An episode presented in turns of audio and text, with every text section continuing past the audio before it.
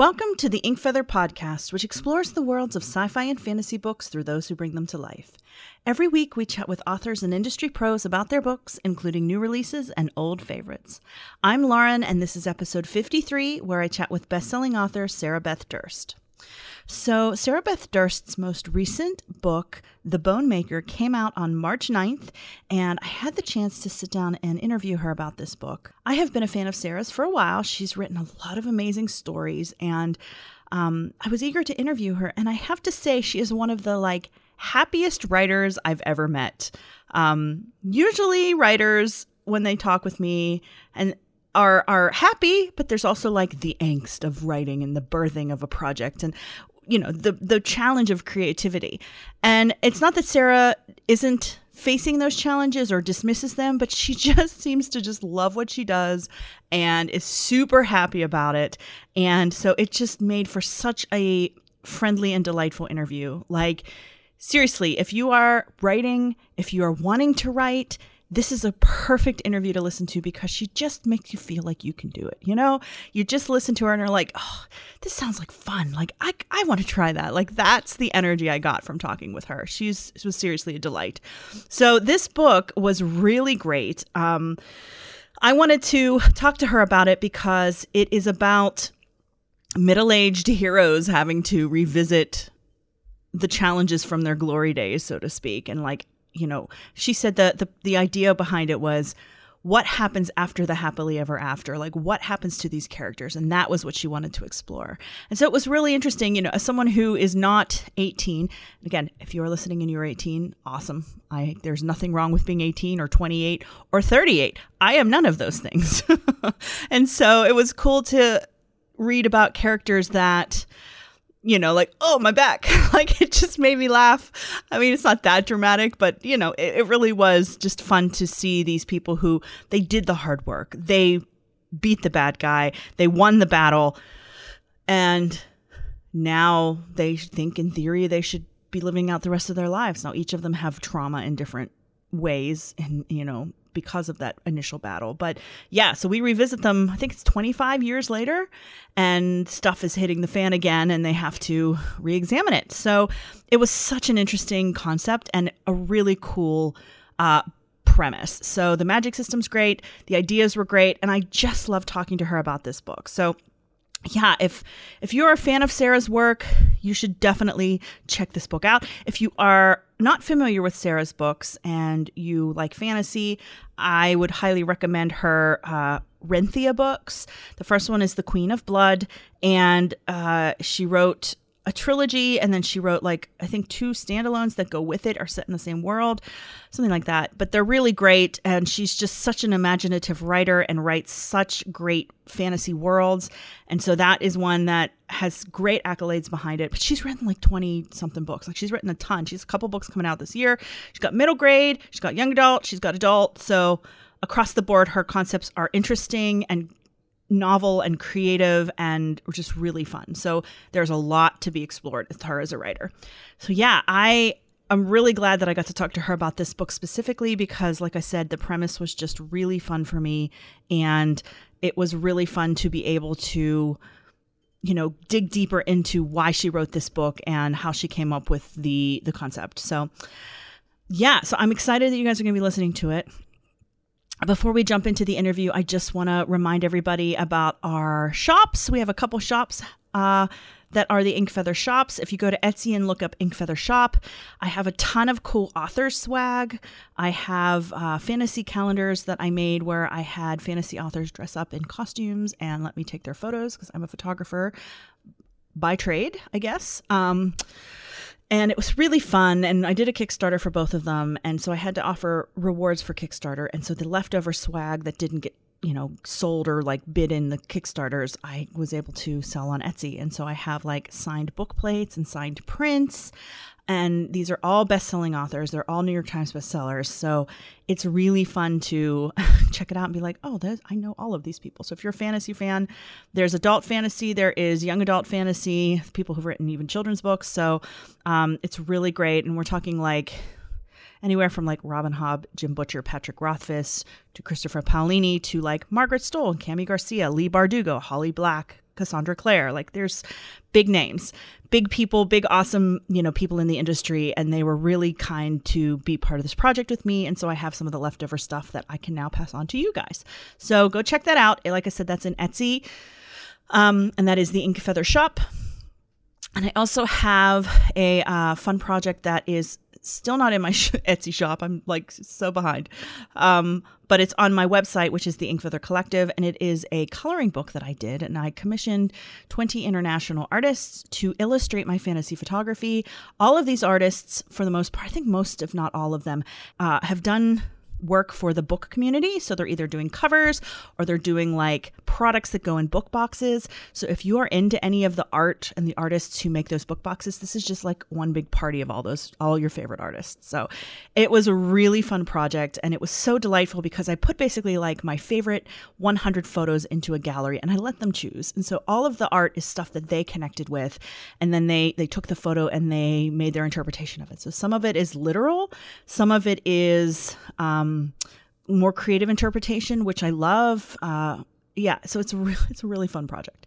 So, uh, and I have that coloring book on, like I said, it's on the Ink Feather Collective. I have digital versions if you don't want to deal with shipping. I also have it in pro- postcard form, which is really fun. Like you can either color it and send it, or send it blank and the person receiving it can color it. I thought that was a nice idea for pandemic times, and I've actually been in really enjoying coloring the uh, the postcards myself. They're just like cute and I don't know, they just are fun to color. So so yeah, check those out. They are on my website shop and then like I said the author stuff is on my Etsy shop and I need to just combine it all in one place, but you know, it's only so many hours in a day. so I haven't gotten there yet. So anyways, okay. Now on to the interview with Sarah. I hope you enjoy.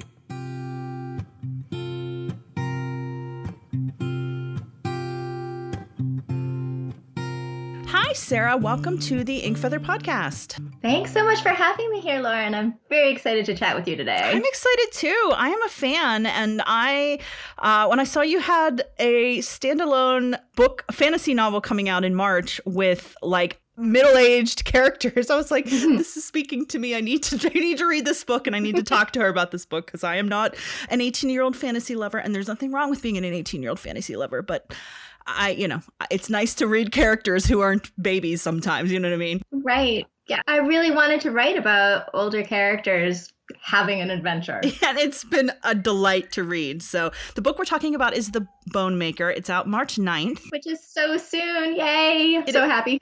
it is so soon. Before we actually keep going, I just want to make a note that my African gray parrot is having a field day in the background. I have her in a place that she can be entertained, but apparently she feels like screaming and whistling. So there is ambiance. Sarah's amused. She's cool with it, so I'm cool with it. So listeners you know, you often hear my budgies in the intro because I'm too lazy to put them in the other room while Tondi is them times a million. So you're going to get random noises in the background. So a uh, very professional podcast here, but you know, I am a oh, bird. I feel like I should bring my cat by and have her like meow into hey. the microphone you know what do it i i'm all about it so yeah now you're saying march 9th is you know we're recording a couple weeks out like a week out but it's like really really soon and yeah it's it's this book is like so fun. I, i've been i've been just like devouring it because it's just been such a fun adventure like you said like people who aren't young like going on quests. So it's like a second revisiting too. So before we get mm-hmm. into any super details what is kind of the the elevator pitch or like the the blurb you give of this book? It's about second chances and a lot of bone magic. It's heroes after they've won the Great War, defeated the vast evil. What happens 25 years later when they're called to save the world again and they are not the same heroes they once were? not by far. Yeah, it's really fun too because one of the things I'm enjoying the most about this book is even though we as readers don't know their story and the the world, because it's already established in them as characters and we're getting fed it, you know, in bits and pieces as they go, it's so natural for them to be like, yeah, remember that one time with the mountain lion and that was crazy. And like, you know, like these adventures and these experiences and like it feels comfortable and familiar. Like I, I remember actually, I wasn't that far into the book and I remember feeling like, I'm very impressed with how you wrote them, that they felt like seasoned characters even though I had never read them before. You had written them that way, which is obviously like you said they've got a lot of life behind them. And so it's really fun to kind of you know, step back into the world with them. And I guess take us through the the creation of this story. Like the I don't want to say where you got your idea necessarily, but it is you said there's bone magic and like why did you want to explore second chances and second adventures and people who've done this already. I've read tons of epic fantasies. I've devoured them since I was a little kid. Mm-hmm. And I've always kind of worried about what happens after they ride off at, into the sunset. Mm-hmm. What what happens later? Stories lives don't just end. You know, you say the end at the end of the story, but what's next? What happens to them after? So that's always been kind of in the back of my mind. I wanted to write about the after. Are there stories out there beyond the ones where you're chosen to save the world? Mm-hmm. What happens later? I also really wanted to write about a character who had a lot of pockets. it's funny how I, ideas kind of stick together. I had this little note jotted down that I wanted a protagonist with a lot of pockets because I was really annoyed at how I do not have pockets that are deep enough for my phone. so I had this image for the character of this long coat with tons of pockets.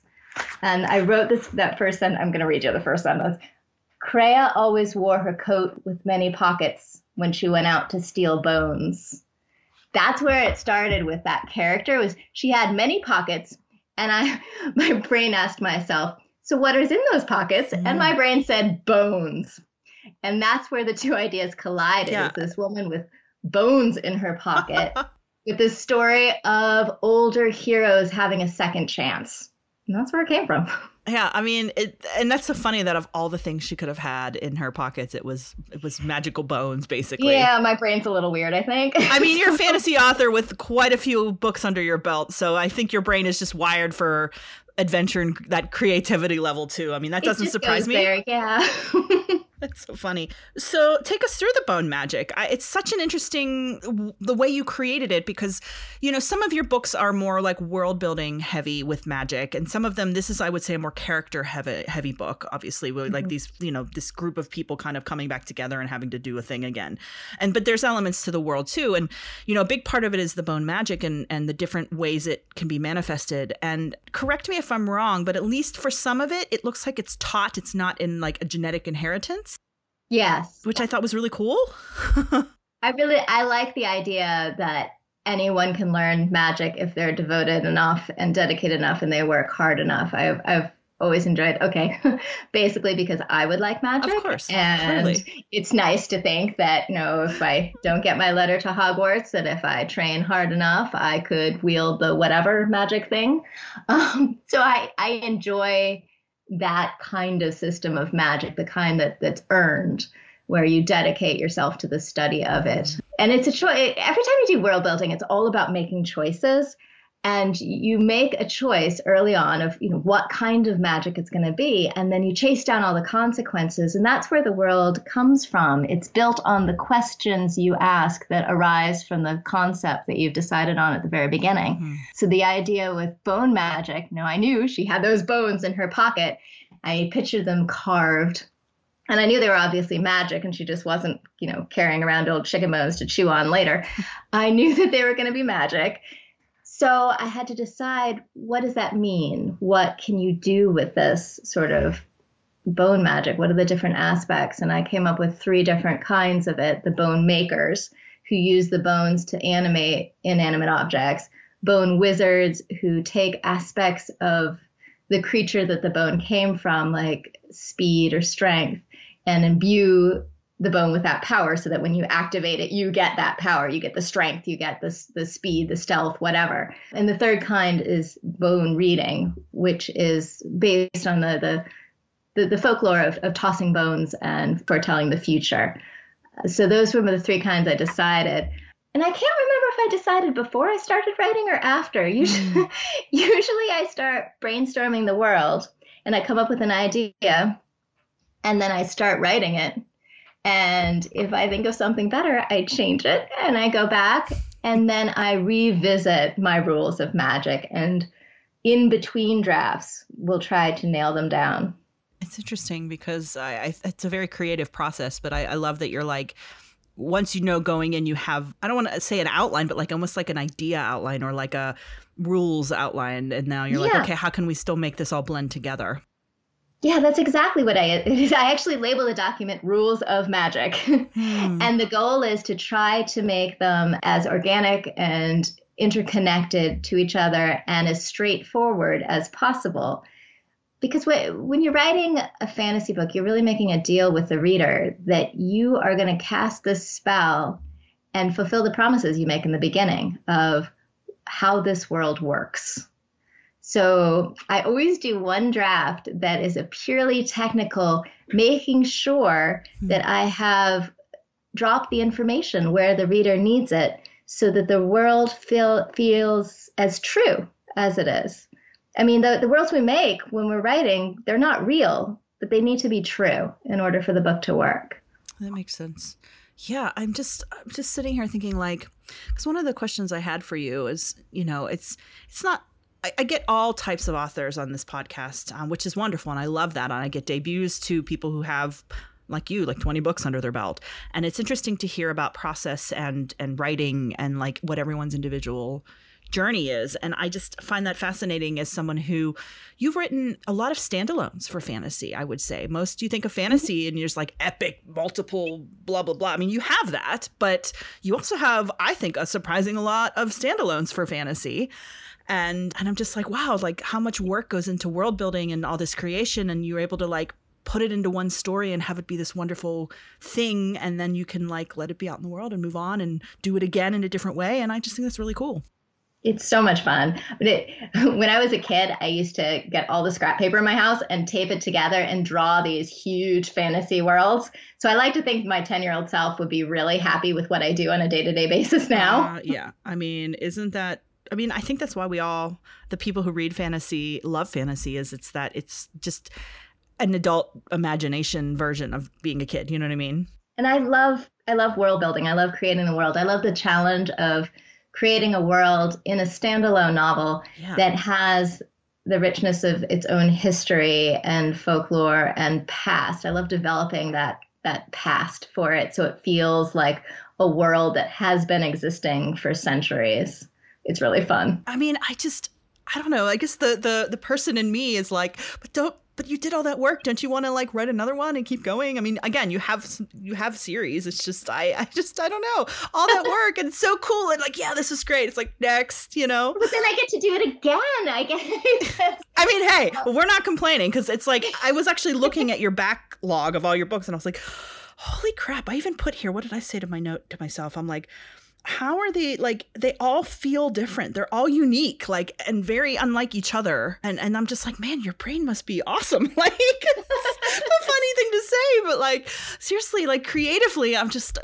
you know it's because i think all readers have have thought of writing or have tried writing or are writing. And so you know i'm a photographer so i'm i'm a visual artist and i love what i do but i also you know i read prolifically and i obviously interview authors and i'm always like you know thinking like i don't know how they do that like how it's just this especially when you're like writing prolifically like you have like at least one book a year since you've started multiple books right multiple books yeah, yeah. bone maker is coming out march 9th and then i have my next book for kids which is called even and odd that's coming out in june and i do it because i i love it I genuinely love it. I am happiest when I am writing every day. It makes the world feel balanced. It makes me feel like who I am. I, it's how I it just makes me happy. I really love writing. I love creating worlds. I love spending time with these characters that I know rationally don't exist, but become these friends of my heart that I get to hang out with and mm-hmm. make snarky and have and go on these adventures with that I would certainly never survive myself because I have zero survival instincts and will last about five minutes in any world that I've ever created. It's still pretty cool. Like you have, you know, the for the, uh, the first like third of the book, we have mainly like the two two of the five there's like the, the group of them who all worked together 25 years ago where there was five of them right and so there's two of them basically and you have this kind of in the in the in the description so i don't think we're giving anything away but basically she, our main characters wants to bring her husband back with bone magic and it's illegal to do that but she's found the way and she ends up needing help to do this. And so she's like bringing her friend in and they're on this crazy adventure. And it's funny because they're like yeah remember the thing? Yeah the three whistles got it. Like they're you know it's it still comes back to them. And you know they're still able to be like hey you know pass me the bone for running. And they like you can see their their sync is still there even though it's been two decades that they've actually done this. You know what i mean? Right. Yeah i really wanted to create people that felt like they had a history with each other. I'm sometimes asked, you know, when I create characters, are they based on myself? Are they based on people I know? Mm. And they're not ever because I need to see them as a real person. I need to pretty basically fall in love with my characters. Now I don't need them to be likable. I just need to like want to spend time with them. Mm-hmm. And to make them as real to me as I possibly can, which for me involves building up their history, whether I end up showing it or not, and to try to get that feel of the rhythm of their conversations, of the their memories, of their you know experience. Yeah, it's really cool to like. I think even at one point uh, they're saying something like, you know, we're not friends, we're family, even though it's like it's been a you know there there there's been trauma like basically mm-hmm. the problem is they haven't really seen each other in in 25 years all of them have been gone their separate ways and now they're having to come back together to deal with this thing that is unexpected and they're going okay what you know and but like you said they are very changed. They are not the same people they were 25 years ago but yet there is this underlying family. Like they are you still are yeah. important to each other even if you've hurt each other even if time has passed you still you still it's still there you know? Yeah exactly. I love the idea of found family. Mm. Yeah, it's really obviously relevant in this story, but I'm just I'm just I don't know, my brain is just sort of thinking about like the the way they're they're feeling and like cuz you jump between the heads of the characters too, and so it's kind of, you know, how they're emotionally getting reacquainted with each other, which is really mm-hmm. kind of fun to see as well. Also, back to the bone magic too. I really love how you kind of made it like mechanical like the magic becomes mechanical like you have like yeah i was trying to like as I was reading, like place the feel of this book, and I was like, what's not like you know, like because when you think fantasy, there's like common world tropes. I'm like, it's not steampunk, but it has these things that feel steampunk, but it's not a steampunk world, but it's not a like dark ages kind of fantasy, and it's but it's not like modern like urban fantasy, and it's just sort of like a world that has things that seem mechanical and almost modern by our standards, but they're run on bone magic, which is really cool. Like you have cable cars, and you have hmm. like. I don't even know the, the the crawler is like uh it reminds me of that thing from Wild Wild West, but like on a smaller version. Have you seen that movie? yes, yes. I was like, this is awesome. It's basically like a giant spider with a person seat on top that like crawls up the mountains. I was like, that would be so awesome to have. Like, but I love that like like you said, the way it works, it's it's yeah, it's metal mechanical legs, but it's like okay, I've got three bones underneath, and one of them is like a mountain goat, which lets us have the sure footedness to scale the mountain. And if I stuck like a bird bone in here, it wouldn't work the same way. Like it, mm-hmm. that the magic is connected, and it's it's very clever.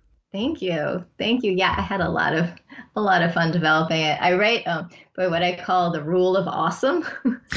so I, I set up the groundwork. Yep and what's going on. And then I ask myself for every single scene, what is the most awesome thing I can think of that could happen oh next? Oh and that's what I try to write. See, you are you are the the way I think writers. This sounds like so much writing is like angst, and I'm not saying it's always perfect, but this sounds delightful. I think if everyone could write like you, we'd all be happy. You know. I, I write with from a place of joy, even when I'm you know killing off my characters. I, just... I do it with love. well, I mean, it makes for good storytelling, and but no, that's that's a really great way to think about it. Like, what is the most awesome thing that can happen in this scene? Oh, okay. Like, and like, I love that you even allow your brain to expand that beyond what you initially thought like oh something even crazier could happen okay let's try that that's exactly what i do i mean i do outline before i start writing but i give myself permission to discover things in the story like the ragdoll constructs so Kreya has these, I mean, as, as, you read, she's got these super creepy rag dolls that she's animated with bones to help her around the tower. And they just kind of crawled onto the scene with their creepy button eyes. And I was like, you, you may stay. yeah, and they like freak others out. But meanwhile, then she like my babies and like like Right? swarm to her, and then she's like go go go bite some ankles, and they're like okay, and they like run away, and then they come back. Like I actually I she love also those discoveries when you're writing, like, where did you come from? I don't know, but welcome to my story. No, I mean, I always love, I always love weird little like animated friend. Like you have a little like bird skeleton friend. Obviously, I'm a bird nerd, but like I was like, oh, he's so cute, and he, she's like, oh, you're you're here, and he like got the little weather vane at the beginning and like helped her. Like he just like hangs out. He's like her little friend, and I was like. This is really cute. And even like you have one that it's magic slowly running out. So it's a cleaning one that just cleaned the same step for like years. But every time anyone passes it, it looks up and like, am I doing a good job? And she's like, good job. And it's like, yeah, I did a good job. And it makes like a cute noise. And like everybody says good job to this thing. And I was like, why is this so cute? It's so stupid cute. It's like a weird little spider bone robot thing that is cleaning her steps. And yet it's like really cute. Thank you. Yeah, I love the the weird, creepy, uh, details that you use to build up a world. I mean, Yeah. that's for, for me. That's what makes a world come to life. Is those little random details, the little bits of beauty, the little bits of weirdness, the little quirks that make it live. And finding those details is what I think writing is all about. What the whole revision process is is honing in Mm. on what what exactly detail will make it clear what the nature of this world is, what the nature of the story is, and what's going to be fun. Do you think of this book as like world building over character building or like because I think of it like I said as more of a character driven even though there's strong world building in place it's more mainly it's about the the five of them you know what I mean Yeah, I just think it's so woven together. I mean, they wouldn't exist without the world, and the world would have kind of fallen apart without them. that Uh, literally is true yeah Yeah, so the the world has to be as rich as it is to have informed who these characters are. But you're you're absolutely right. It's the characters that drive the story, and I think that's that's how it should be. And You can have an amazing world, an amazing story concept, but if you don't Mhm. have characters to travel through it, I mean, Mhm. characters are the vessel by which we experience story. So you have to have characters that the reader and first the writer cares about. You know, they Yeah. don't have to like they don't have to like them. They don't have to be like good, heroic, noble, whatever, but they have to be interesting. They have to be someone you want to spend time with. Wow, and that must have been I'm just thinking as like a writer who so you have like these intrinsic key elements to a person, right? But then Mhm. let's move them 25 years post trauma forward. Yeah. And then That's who are they now? what I did. Literally like okay, so at their core are they're either clever or they're snarky or they're brave or they're, you know, shy or whatever, I don't know whatever trait you would give a person. And then you know throw like horrific trauma into the mix and then like have it level it's not just like experiences but you know one of the main traumas is like what happens in the af- the immediate after and Mhm. then and now we're dealing with that is even still coming up now 25 years later and like who are these people and like that must have been so but it's like are they still in there or are they not in there and like how do you balance all that because it's still them but it's not the same them that is remembered you know Yeah, it's it's a, a layering process. I mean, where I usually start with a character, I mean, it's not just what does she have in her pockets. It's what does this character most want in the entire world, and what are they most afraid of. Once I can identify those two things for every character that I'm writing, hmm that centers their personality around a core. Um, and then it's a matter of layering after that. But I, anytime I get lost in a character's voice, I always come back to that want or fear because that's what's going to drive them through every scene. So even with 25 years of, of experience beyond their traumatic traumatic event, they're still who they are at the core. Mm. It's just how that has been pushed and pulled and, and put through this this cauldron to be who they are today. Did you find this challenge of writing older characters to be like a, a, a- does it feel unique or and fresh in a way? Because as someone who's written so many books like it, like you said it's something like you've never really explored that before especially because they were like the heroes too. It's not just people. These were like the people who saved the people and now it's mm-hmm. 25 years later. So it's like that's part of it too is like the weight of that expectation on them too you know? Right, exactly. They have the the world's view of them that they're very aware of mm-hmm. as well as their own view of themselves and to match that up with their reality. And there's there's that that they're fighting with. Who who gets to tell their story? What is their story now? They they all go into this thinking their story is over yeah. but it's not. It was really fun to write. I love that i got to write older characters and this this i felt like the, i really felt like their story wanted to be told yeah. you know it's great one of my best friends is 50. She just turned 50. And I was like, dude, let me read you this blurb. I didn't even tell her what it was about. And, and, as soon as I finished, she's like, they're older. I was like, I knew you would like that. She's like, oh my God. She's a huge fantasy nerd and she doesn't She's like me. Yeah. She reads across the board. It doesn't matter. But it was like, I feel seen. Like, you know, like she said, like they're still doing cool things and they're, you know, but it's also, that's the joy of it. Like, oh, my back hurts. like, it made me laugh. I was like, yep, I'm just stretched the wrong way. And I'm like, oh, can't move the rest of the day. Like, yeah, it's, it's dumb. Yep. Getting old. I wanted to say that the story's not over. I mean, you grow up listening to so many fairy tales and watching so many stories where they get married and it's over or you know the they they peak really young. And I really wanted to say no that's not it. Your your story is not done. Not until you say it is. Well isn't that like like life advice too? Like I think about yeah. that as like people who always say and I I encountered this myself too as someone who's middle aged just like oh my gosh I am I too old for this now? Or like am I you know to whatever like and it's like who are putting these preconceived ideas on my head that aren't even real things and it's just like it's never too late to have an adventure or fall right. in love or you know change your life or you know make choices really Absolutely. Absolutely. Yeah. I mean, the thing that runs through all of my books, as different as they all are, as different as as the tone and the voice and the world are, is this thread of hope and I, I think that's what draws mm-hmm. me to fantasy is that the way that fantasy can shout, you can do this. You know, it, it's it's a literature of empowerment. You know, it's saying that look, these characters can survive this tremendously dramatic epic fantasy quest. You can go slay your dragons too. Absolutely. Absolutely. Wow. That was that is the message of empowerment through fantasy. I've never really thought about it like that, but a hundred percent truth. I was gesturing emphatically. You can just like ima- imagine me gesturing emphatically. I feel that strongly about it. I feel like that feels like like some cross stitch shit like on your pillow. Like that needs to go on like a bumper sticker or something. Like because that I, I just kind of got goosebumps with that because isn't that you know I read for escapism. I think mainly, but you're right. I do get this sense of like capability with people like like they're still even if they don't know they're they able to make it figure it out and make it through and you said do the hard things you know? Right yeah. That's why i think escapism is so important. I mean people put it down as some like oh it's my guilty pleasure whatever I don't like that term. I hate that no term. what it, exactly. What it's really doing is restoring you.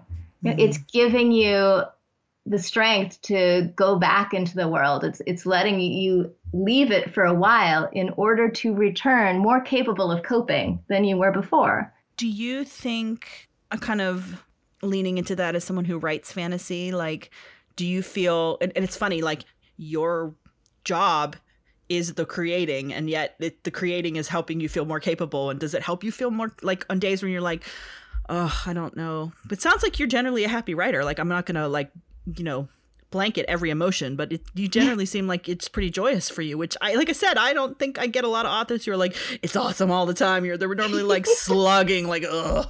Like I feel like I was talking to Jim Butcher about this, and I feel like I had remembered he had done a post. He, we're Facebook friends, and he was like, "Yep, yeah, book 27 sucks just as much as book one. It's just as hard to get this story out." And his books are incredible, and they're complicated, and they're wonderful. Mm. But he's like, he suffers, I think, to, birth them. You know, like I think it's like, oh my god you know so i'm right. i'm curious too especially now that you have so many you know you have over a decade of of writing this way over under your belt like is your system feel the same is it do you ever need those boosts from yourself or do you feel like you've got it like a well-oiled machine at this point my husband does threaten to record his pep talks because there's always a moment in the book writing that i call the doomed stage where you've simply forgotten how to like do verbs. And how to how to human basically. How to, yes exactly. Like sentences must string together in some fashion. But the thing that that really helps of having written you know my, my entire life except for when i was five and wanted to be wonder woman is that i know i've done it before and so much of writing is all about believing in yourself, like trusting that you have a story inside you, and that if you just sit here and keep moving your fingers on the keyboard for long enough, it will come out. Mm. There are definitely days where I know everything that I just wrote is going into that little sad drafts folder and will not be pasted into my final master document. But I also know that there's a certain number of terrible pages that need to be written to pay for the good pages, if that makes sense. A hundred percent.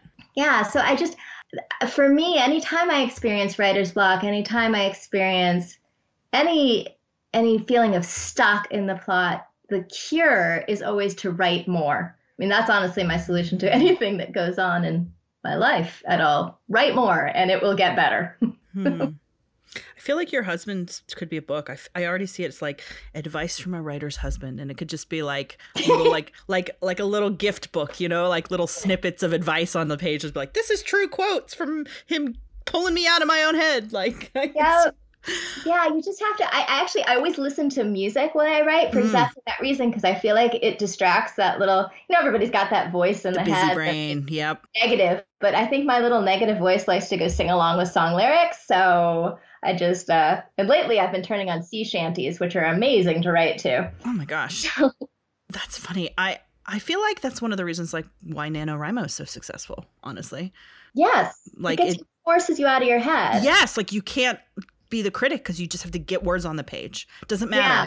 There's yeah, no time, every time to think NaNoWriMo about it. comes around, every time November, I'm like, ooh, I should do that. Um, my husband's always like, Sarah, you do that every month. I was like, this is oh, what yeah, you do.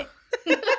I that, do. That's what I it do. reminds me of. It's like you just don't you don't let the critic, you know, it's it's um it's it's like overriding that, like you said, the inner critic, the inner voice. Have yeah. you ever read or are you familiar with The Artist's Way? Have you heard of that by oh, Julia yeah. Cameron? Yeah, yeah, this is I'm like a I'm like a a zealot, an artist's way I, zealot. So uh, that's kind of in her vein as well. Just the idea of like you have to make bad art before you can make good art. Period. Yes, I think that's absolutely absolutely true. And I find I mean, I know that write every day is like advice you hear bandied about and mm. it totally does not work for everybody. So I wouldn't say you must write every day. But for me personally, writing every day works really well for defeating the the giantness of the task. I mean, that makes sense. if you sit down and you're like, I'm going to write a novel, that's totally intimidating. Yeah. But if every day you sit down and like, I'm going to write a paragraph, I'm going to write the scene, this little bit of dialogue, and then you do it the next day and the next day and the next day, it doesn't become this mammoth monster that's trying to eat you anymore. I mean, if you write a page a day, that's a 365 page book. That's a pretty damn big book. Exactly. Really, you know, like... exactly. And there's bound to be something in there that you love. And then I see the revision process as keeping the stuff you love and deleting everything that isn't that. mm.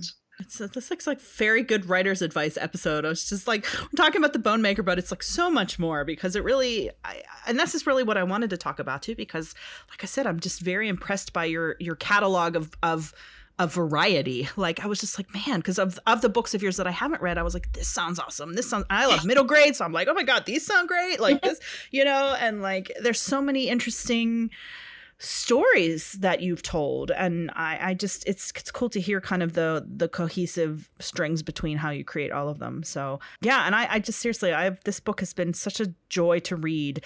And i want to say like yeah we've been talking about how the characters are like middle-aged. Like you don't have to be middle-aged to read and enjoy this book. Like no. if you are not my age it's okay. Like you it is because it is it's it's fascinating to see like you said the who these characters have become after in the after like in the after the the end like now what? So this is that story and it is such an interesting exploration of of of the heroes you know?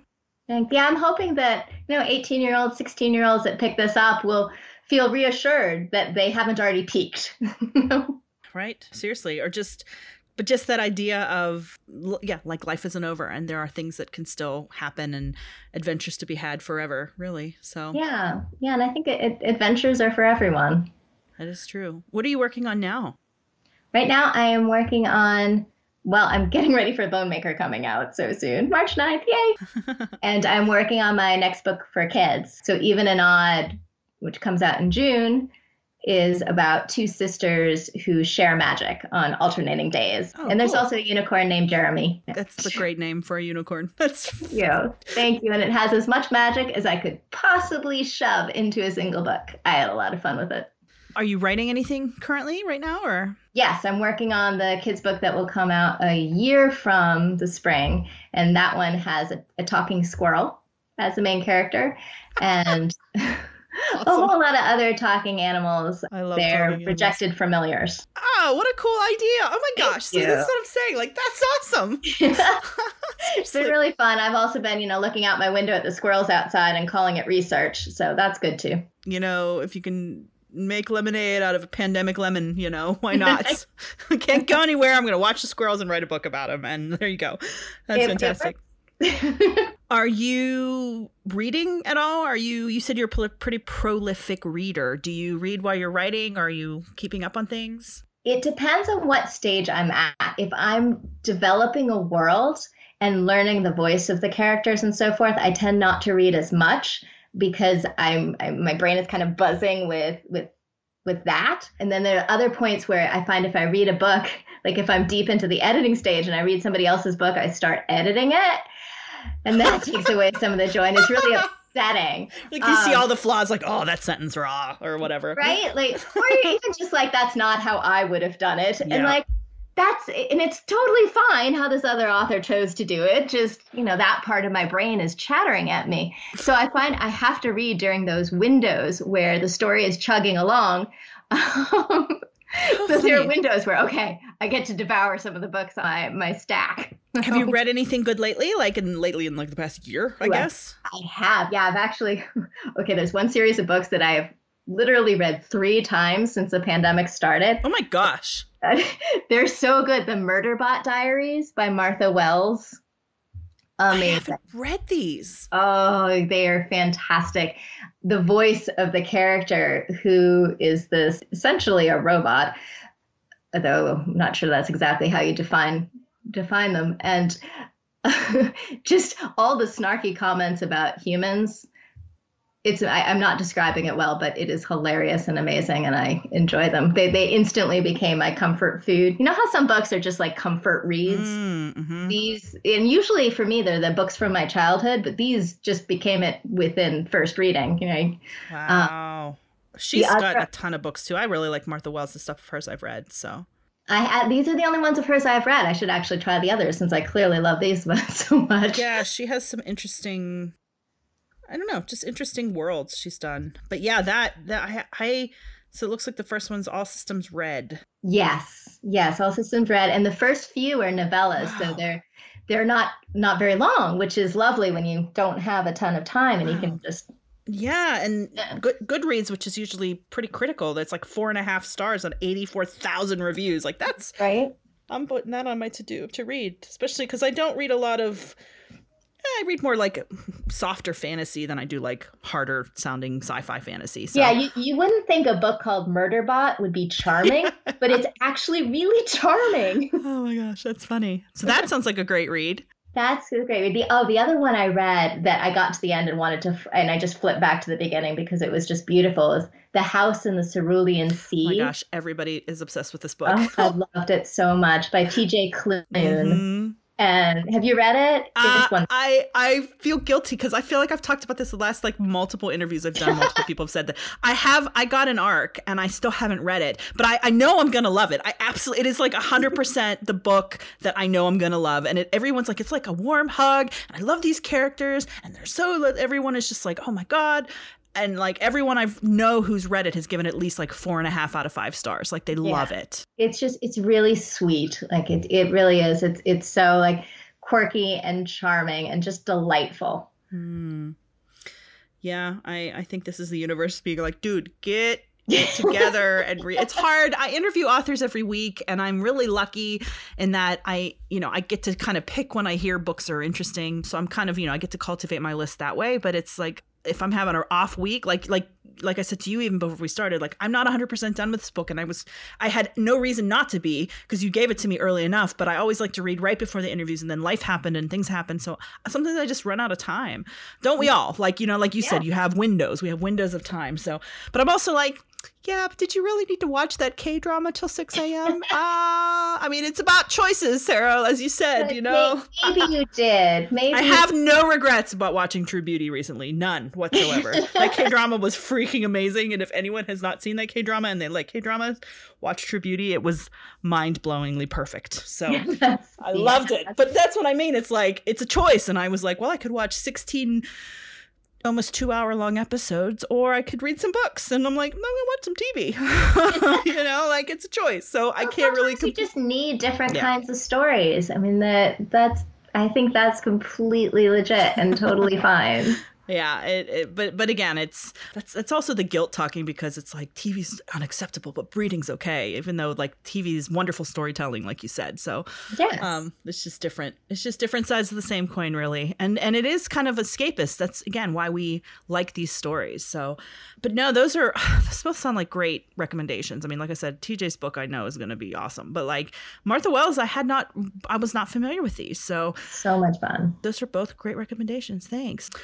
I have a friend who's really into your Renthia books. Are you ever going to revisit those worlds? She wanted me to ask you. She's like, is she ever going back to those? I was like, I don't know, dude. She's like, I know she's written a few, but yeah, I might. So these this it started with my trilogy, The Queens of Renthia. The first one's The Queen of Blood, and then Reluctant Queen, and then The Queen yeah. of Sorrow. And then I wrote The Deepest Blue, which can completely be read without reading the trilogy. But um, it's set in the same world. It's set in the same world, just to the south of where the, the original trilogy takes place on on these islands that are made yeah. from the bones of dead sea monsters, leviathans. That's why she's obs- she's obsessed with world building. Like she's yeah. like, I love world building. She even messaged me. She's like, Who do you know? Actually, this is a good question for you since you read a lot. Do you know any? Do you have any like authors you've ever read whose world building feels like rich like yours does? And you can talk about Renthia too, since you might be revisiting. Obviously, I asked you that first, but that was her other question. She was like asking me, "What have you read that feels like this? Because this is amazing." I was like, "I'm gonna read her other books too, but what about?" She was just like, "Oh my gosh, so excited!" You know. I'd say Guy gabriel Kay is a real master of, of spinning a world that just sucks you in and absorbs you and, and feels like it's just happening all around you.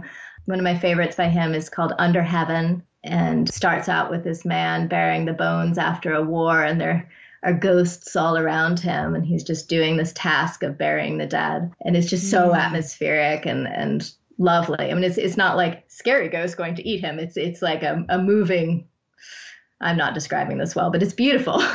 And he also has sailing to Sarantium which is a first one in a duology that they're just really absorbing highly detailed portray, uh, portrayals of this slightly alternate history, sometimes ancient China, sometimes ancient Italy. I think the Sarantium is, is Byzantium, uh, Byzantine, Byzantium, Byzantium. Did I say that right? I don't know if I said that right. I Pretend know. I said that right. Okay, close enough.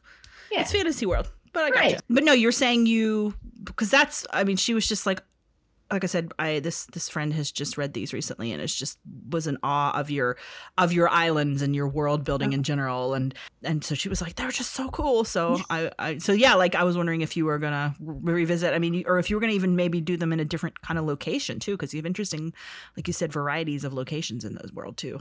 Yeah, I mean, I that was the first book that I ever got to draw a map for that they oh, put cool. in the book. And I was so excited. And after I drew that map, it's like, oh, what's going on with those islands over there? What's going on with those glaciers?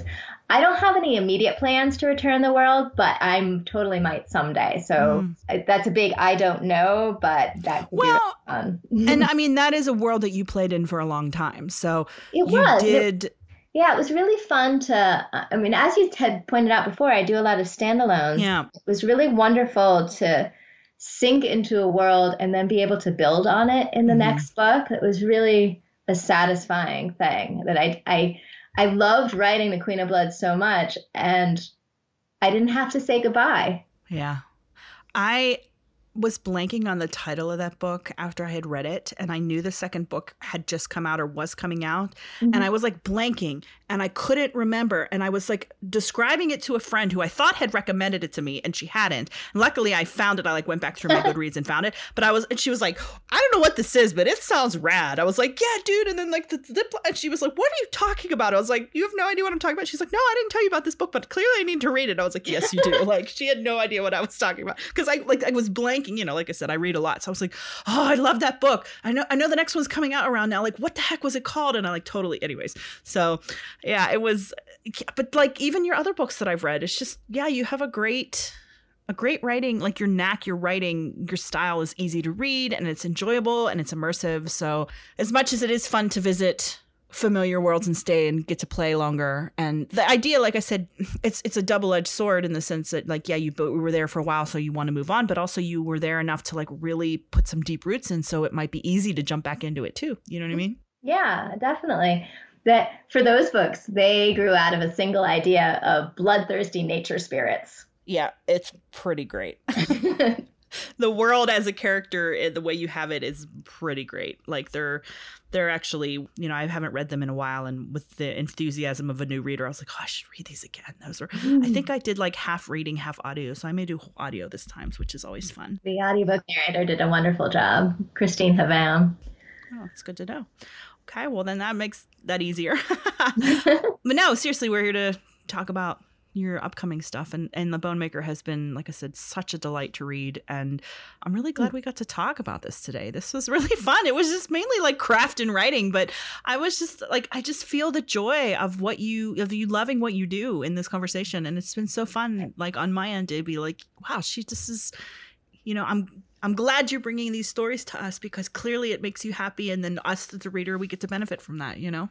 I really, I really do love it. And it's been so much fun talking with you about uh, all of this. I mean, this is the thing that I am most passionate about, you know, building worlds and creating stories and then getting to share them with people mm-hmm. is is such a gift. And I'm so I, I think what I feel with the book coming out is grateful I got to mm. play in this world and now I get to invite other people in to share it with me. Mm. And I feel really grateful and I feel really honored that people will spend their time getting to know these characters. And apologies if anything makes you cry. Mm.